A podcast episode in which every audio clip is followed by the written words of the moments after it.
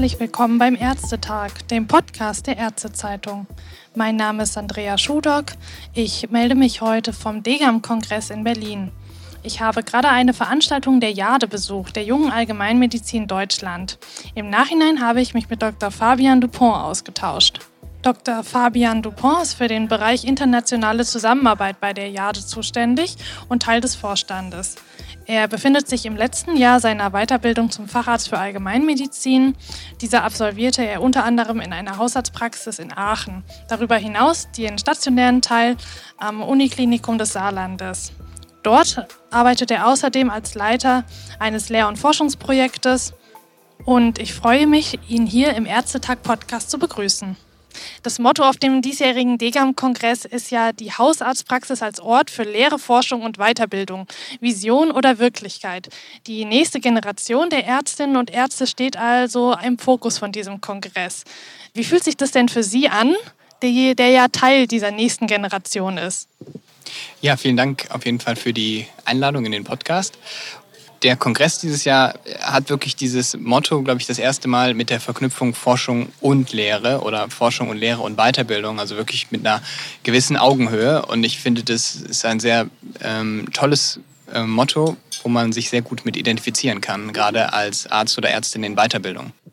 Generell ist es ja so, dass die Allgemeinmedizin bei den Medizinstudierenden und bei den Ärzten in Weiterbildung immer beliebter wird. Also im Wintersemester 2021/22 gab es ja zum Beispiel über 100.000 Studierende, die Allgemeinmedizin gewählt haben.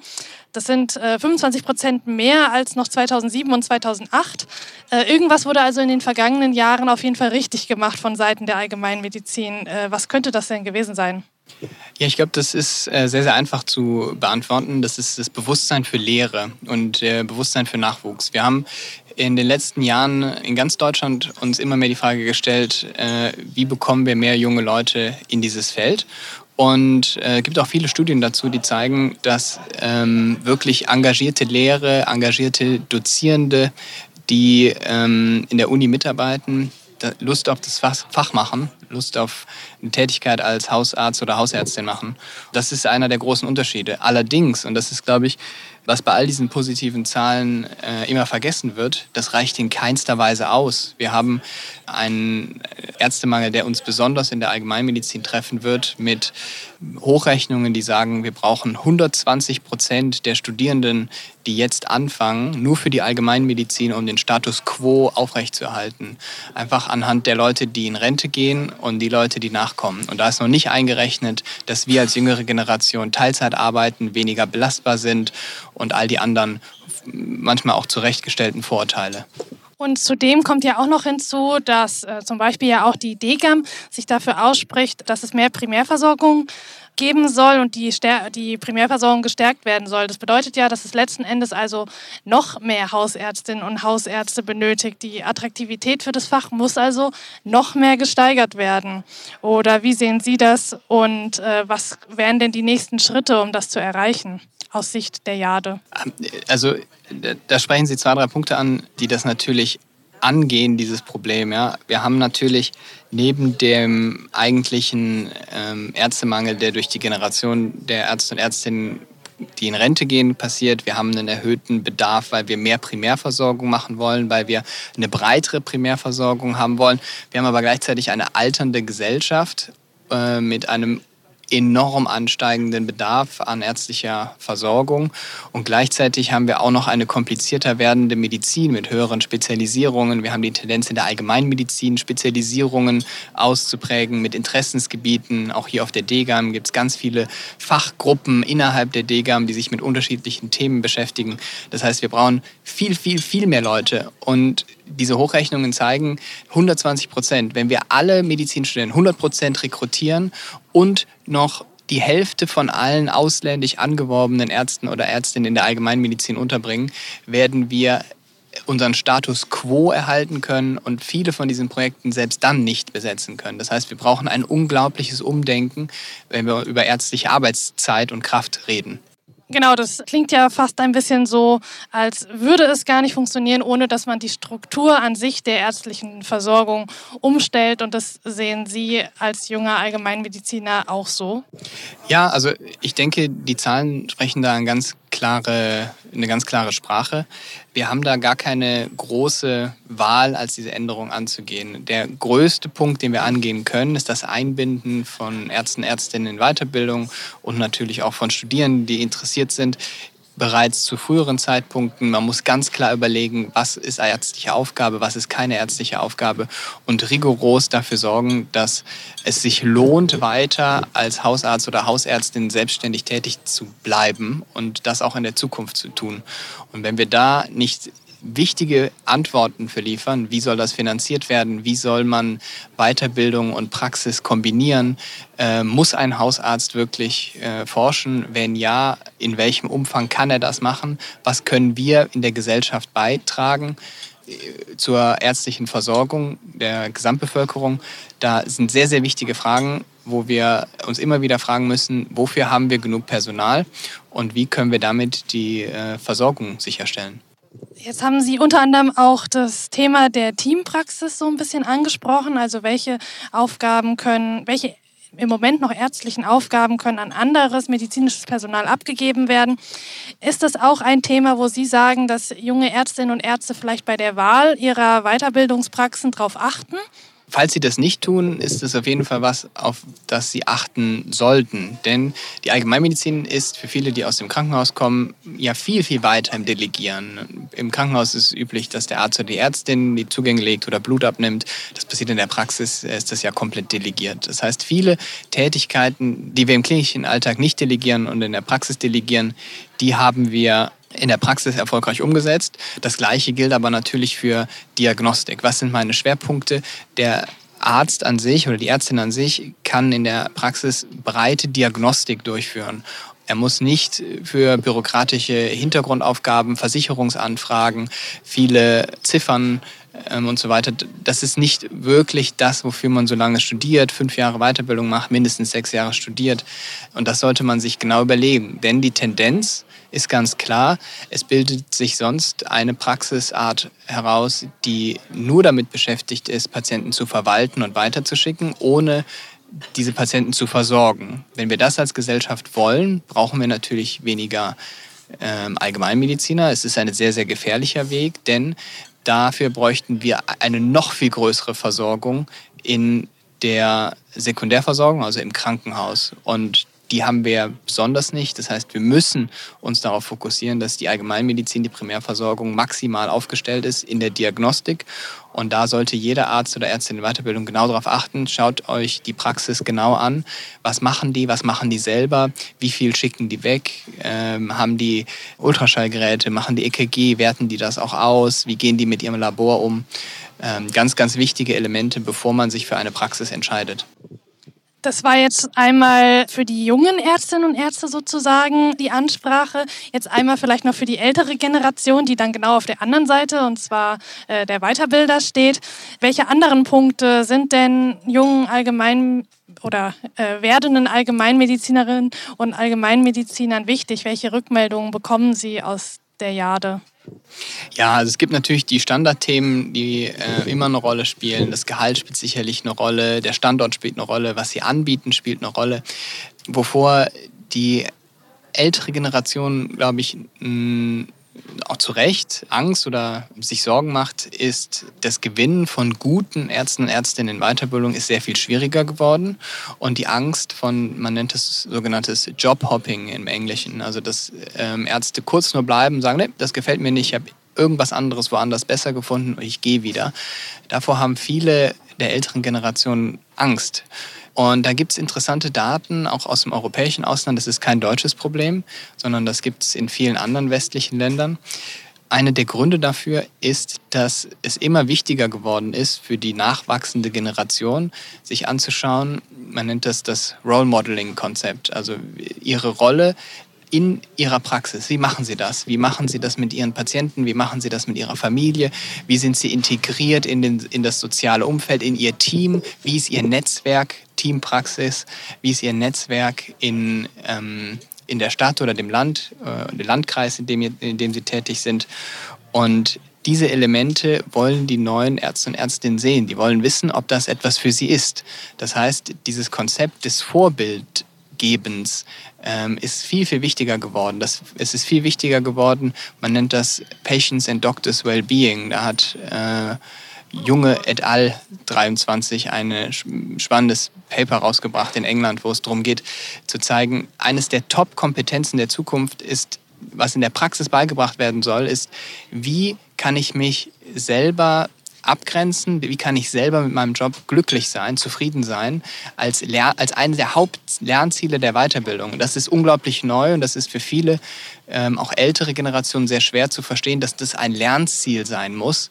Und wenn man das erfüllt, dann wird man sehr gute Ärzte und Ärztinnen Weiterbildungen bekommen können und wird auch eine sehr gute Weiterbildung anbieten können. Also die Vorgesetzten, die auch die gewissen Soft Skills haben und vielleicht auch ein bisschen menschlich sind, zeigen, wie man eben Beruf und Privatleben miteinander vereinbaren kann, wie man im Team arbeiten kann. Das sind Faktoren, wo die jungen Nachwuchskräfte viel mehr drauf achten, als vielleicht, ob wirklich das allerneueste EKG-Gerät vorhanden ist.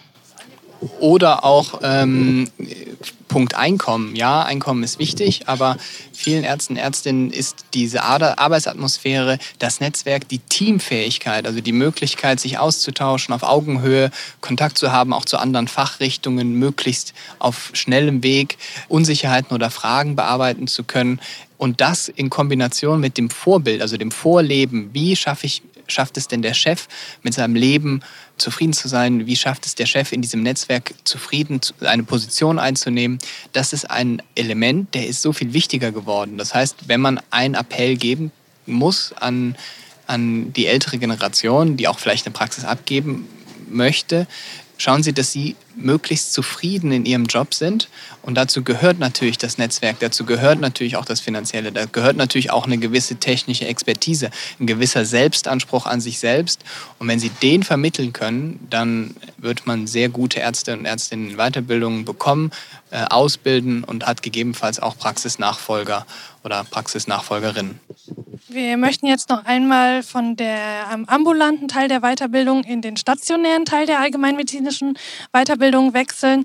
Und zwar ist es ja so, nach den Plänen der neuen Klinikreform, dass in eine zentrale Rolle bei dem stationären Teil der allgemeinmedizinischen Weiterbildung besonders diese Ii-Kliniken spielen sollen, also die Kliniken mit der niedrigsten Versorgungsstufe. Der Hausärzteverband hat dahingehend zum Beispiel kritisiert, dass die Ärztinnen und Ärzte in Weiterbildung so keine Notfallversorgung mehr kennenlernen und keine spezialisierte Medizin wie zum Beispiel Gynäkologie oder Kardiologie. Das werde einerseits dem künftigen Aufgabenbereich von Hausärztinnen und Hausärzten nicht gerecht und andererseits steigert das natürlich auch nicht die Attraktivität des Fachs. Wie ist denn die Meinung der JADE dazu? Die JADE als solche setzt sich in allen Weiterbildungsabschnitten dafür ein, dass wir eine möglichst qualitativ hochwertige Weiterbildung bekommen. Und ganz, ganz wichtig, die Tendenz von dieser Entscheidung oder diesem Vorschlag ist natürlich, dass wir ein Zweiklassengesellschaftssystem einführen, was wir ohnehin schon haben. Es ist momentan so, dass es gefährlich ist oder nicht ratsam ist, sich in einer internistischen Weiterbildung zu outen als angehender Allgemeinmediziner oder als angehende Allgemeinmedizinerin, weil, und das haben viele selbst erlebt, genau das passiert. Man fängt an, man wird aus der Akutversorgung, aus den Funktionen, aus den wichtigen Rotationen ausgeschlossen. Es kommt dazu, dass man Söldner ist, und ich benutze den Begriff bewusst so, weil man überall Lückenfüller ist, in dem Fall von Ihrem Vorschlag beschrieben auch, ist man natürlich der Lückenfüller für die Standardversorgung, wo man nicht seinen eigenen Interessen nachgehen kann, wo man wichtige Notfallkompetenzen nicht übernimmt, was Teil der ärztlichen Weiterbildung im Fach Allgemeinmedizin ist, was in vielen kleinen Kliniken, die gar keine Notfallversorgung haben oder machen, gar nicht abgebildet werden kann. Und damit ist es hoch, hoch problematisch, weil es die Attraktivität der Allgemeinmedizin deutlich abwertet und dazu führen wird, dass Ärzte und Ärztinnen sich erst viel später für die Allgemeinmedizin outen, weil sie vorher natürlich möglichst hochqualitative Weiterbildung im Krankenhaus mitnehmen wollen. Und das wird dazu führen, dass man einfach darauf wartet, dass Leute von anderen Fächern frustriert werden. Und die dann als Hausärzte zu rekrutieren, ist ein sicherlich schlechterer Weg, als die Allgemeinmedizin als Fach und Weiterbildung herausragend darzustellen und auch zu fördern mit Kompetenzen, die wir in der ärztlichen Tätigkeit in der Allgemeinmedizin dringend brauchen. Also ja oder nein, würden Sie sagen, dass die neuen Pläne für die Klinikreform nicht diese qualitativ hochwertige Weiterbildung in der Allgemeinmedizin ermöglichen? Nein, genau, in der Form sicherlich nicht.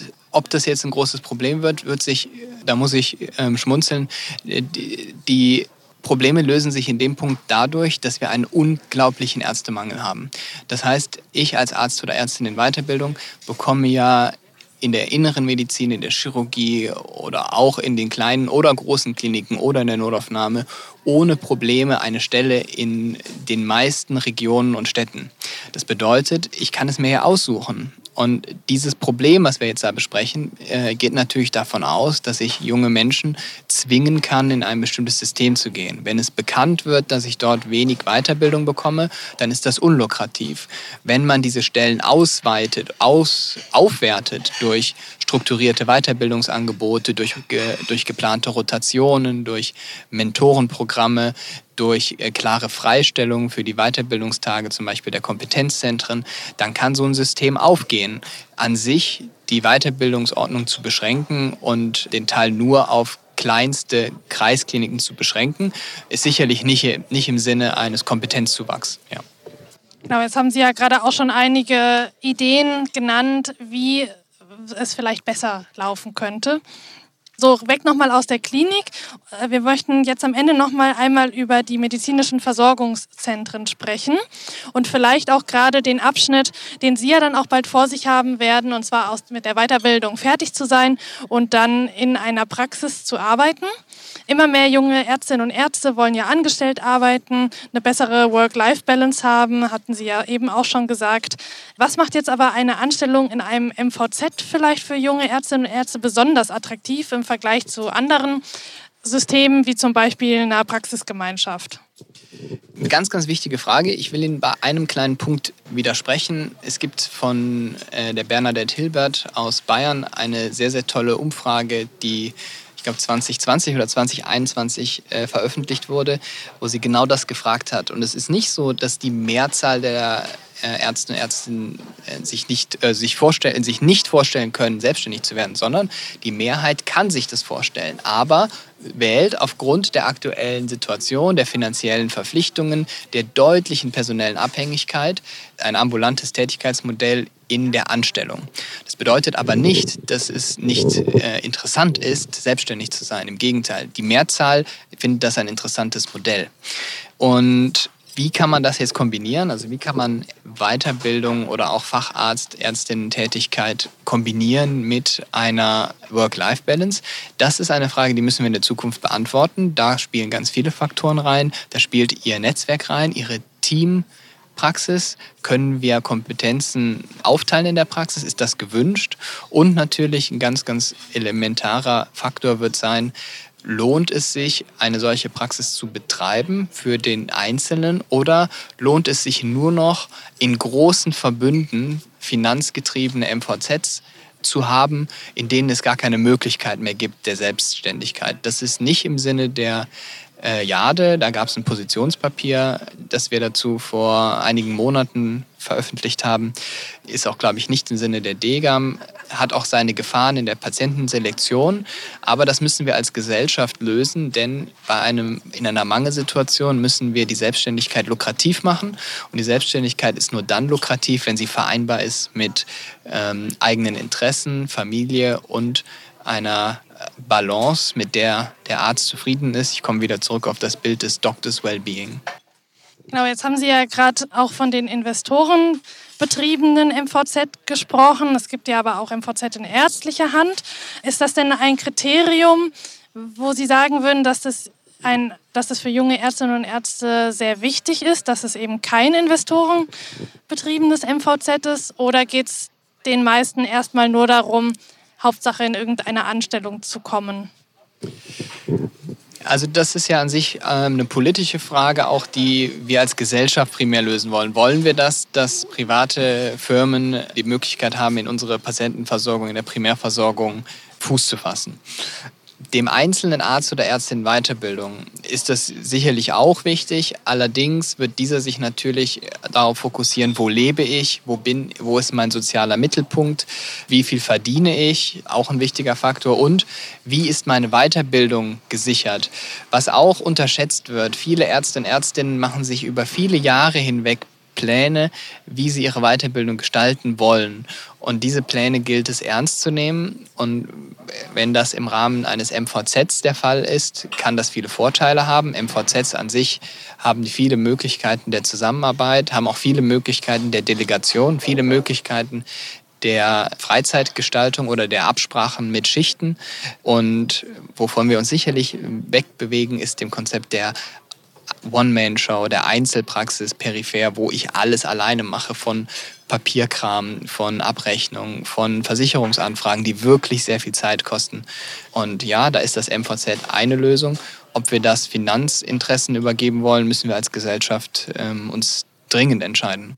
Die JADE hatte ja auch in ihrem Positionspapier, was Sie ja auch gerade angesprochen hatten, sich nicht komplett gegen diese investorenbetriebenen MVZs ausgesprochen. Vielleicht können Sie noch mal kurz zusammenfassen, was da die Gründe zu waren, zusätzlich zu dem, was Sie jetzt gerade schon genannt hatten. Ja, also in einem System, und das ist ja jedes Krankenhaussystem und auch ein Primärversorgungssystem, gibt es immer Finanzinteressen. Das ist, glaube ich, auch nicht zu verleugnen, auch nicht in der Einzelpraxis, auch nicht in der selbstständigen Praxis. Es gibt immer den Punkt, dass es letztendlich ein privatwirtschaftliches Unternehmen ist, das sich auch lohnen muss und von dem auch viele Angestellte bezahlt werden müssen. Und investorengetriebene MVZs können natürlich Sinn machen, gerade wenn es darum geht, es gibt eine Mangelversorgung. Was aber nicht passieren darf, und das ist in der Primärversorgung eine große Gefahr, ist, dass es ein Monopol gibt. Das heißt, dass es zu Aufkäufen von Sitzen kommt oder zu Verknüpfungen von Sitzen, sodass die Versorgung für den einzelnen Patienten schlechter wird. Und da ist die Gesetzgebung und die Interessenvertretung gefragt, dass, wenn man investorengetriebene Niederlassungen macht, a. darauf achtet, dass die ärztliche Leitung gegeben ist, b. darauf achtet, dass keine Patientenselektion passiert, und c. natürlich, dass es kontrollierende Gremien gibt, die darauf achten, dass keine Patientenselektion oder auch Ausschließung von Patientenkohorten gibt, die sich finanziell vielleicht mehr oder weniger lohnen. Und dann ist die evidenzbasierte Medizin, wie sie ja bei der DEGAM ja auch immer postuliert wird, also auch in einem IMVZ möglich? Ja, also das kann ein zusätzlicher Beitrag sein, um die Sicherstellung gerade in Regionen zu generieren, wo es niemanden gibt. Wichtig ist, dass es hier eine Präferenz gibt, und das gibt es in vielen KV auch heute so, dass die Regel ja auch ist in den kassenärztlichen Vereinigungen, dass, wenn sich ein Arzt, Ärztin mit Facharzttitel auf diesen Sitz bewirbt, sie immer Vorrang hat vor einem investorengetriebenen MVZ. Die Gefahr ist allerdings die Langzeitbindung dieser Sitze an Ärzten, an MVZs, die über die Zeit zu so einer Monopolstellung kommen kann. Das gilt es zu verhindern, dass MVZs oder auch investorengetriebene MVZs einen Beitrag leisten können. Das weiß man schon, das ist ja auch bereits so. Man muss allerdings ganz klar die Interessen der Bevölkerung und auch der Ärzteschaft da in den Vorrang stellen, weil sonst die Gefahr besteht, dass es halt zu einer Monopolbildung kommt. Dann eine allerletzte Frage zum Abschluss. Wir sind ja sitzen hier uns ja gerade gegenüber hier auf dem DEGAM-Kongress. Worauf freuen Sie sich denn bei dem diesjährigen Kongress in Berlin am meisten? Ja, danke. Auf dem Kongress freue ich mich eigentlich am meisten, dass Lehre und Lehrforschung auch endlich in der Allgemeinmedizin einen wichtigen Stellenwert bekommt. Es ist das erste Mal so gefühlt, dass es wirklich auch eine Community gibt, wo Lehre einen Stellenwert hat. Und ich glaube, das ist ein ganz, ganz wichtiges Element. Es gibt viele Veranstaltungen in den kommenden Tagen, die sich damit beschäftigen, wie wir die Lehre besser und weiterentwickeln können. Und ich glaube, da geht es schon in eine richtige Richtung für die Sicherung der Allgemeinmedizin in der Zukunft. Dann vielen Dank für das Gespräch und einen schönen Kongress. Vielen lieben Dank. Danke für die Zeit.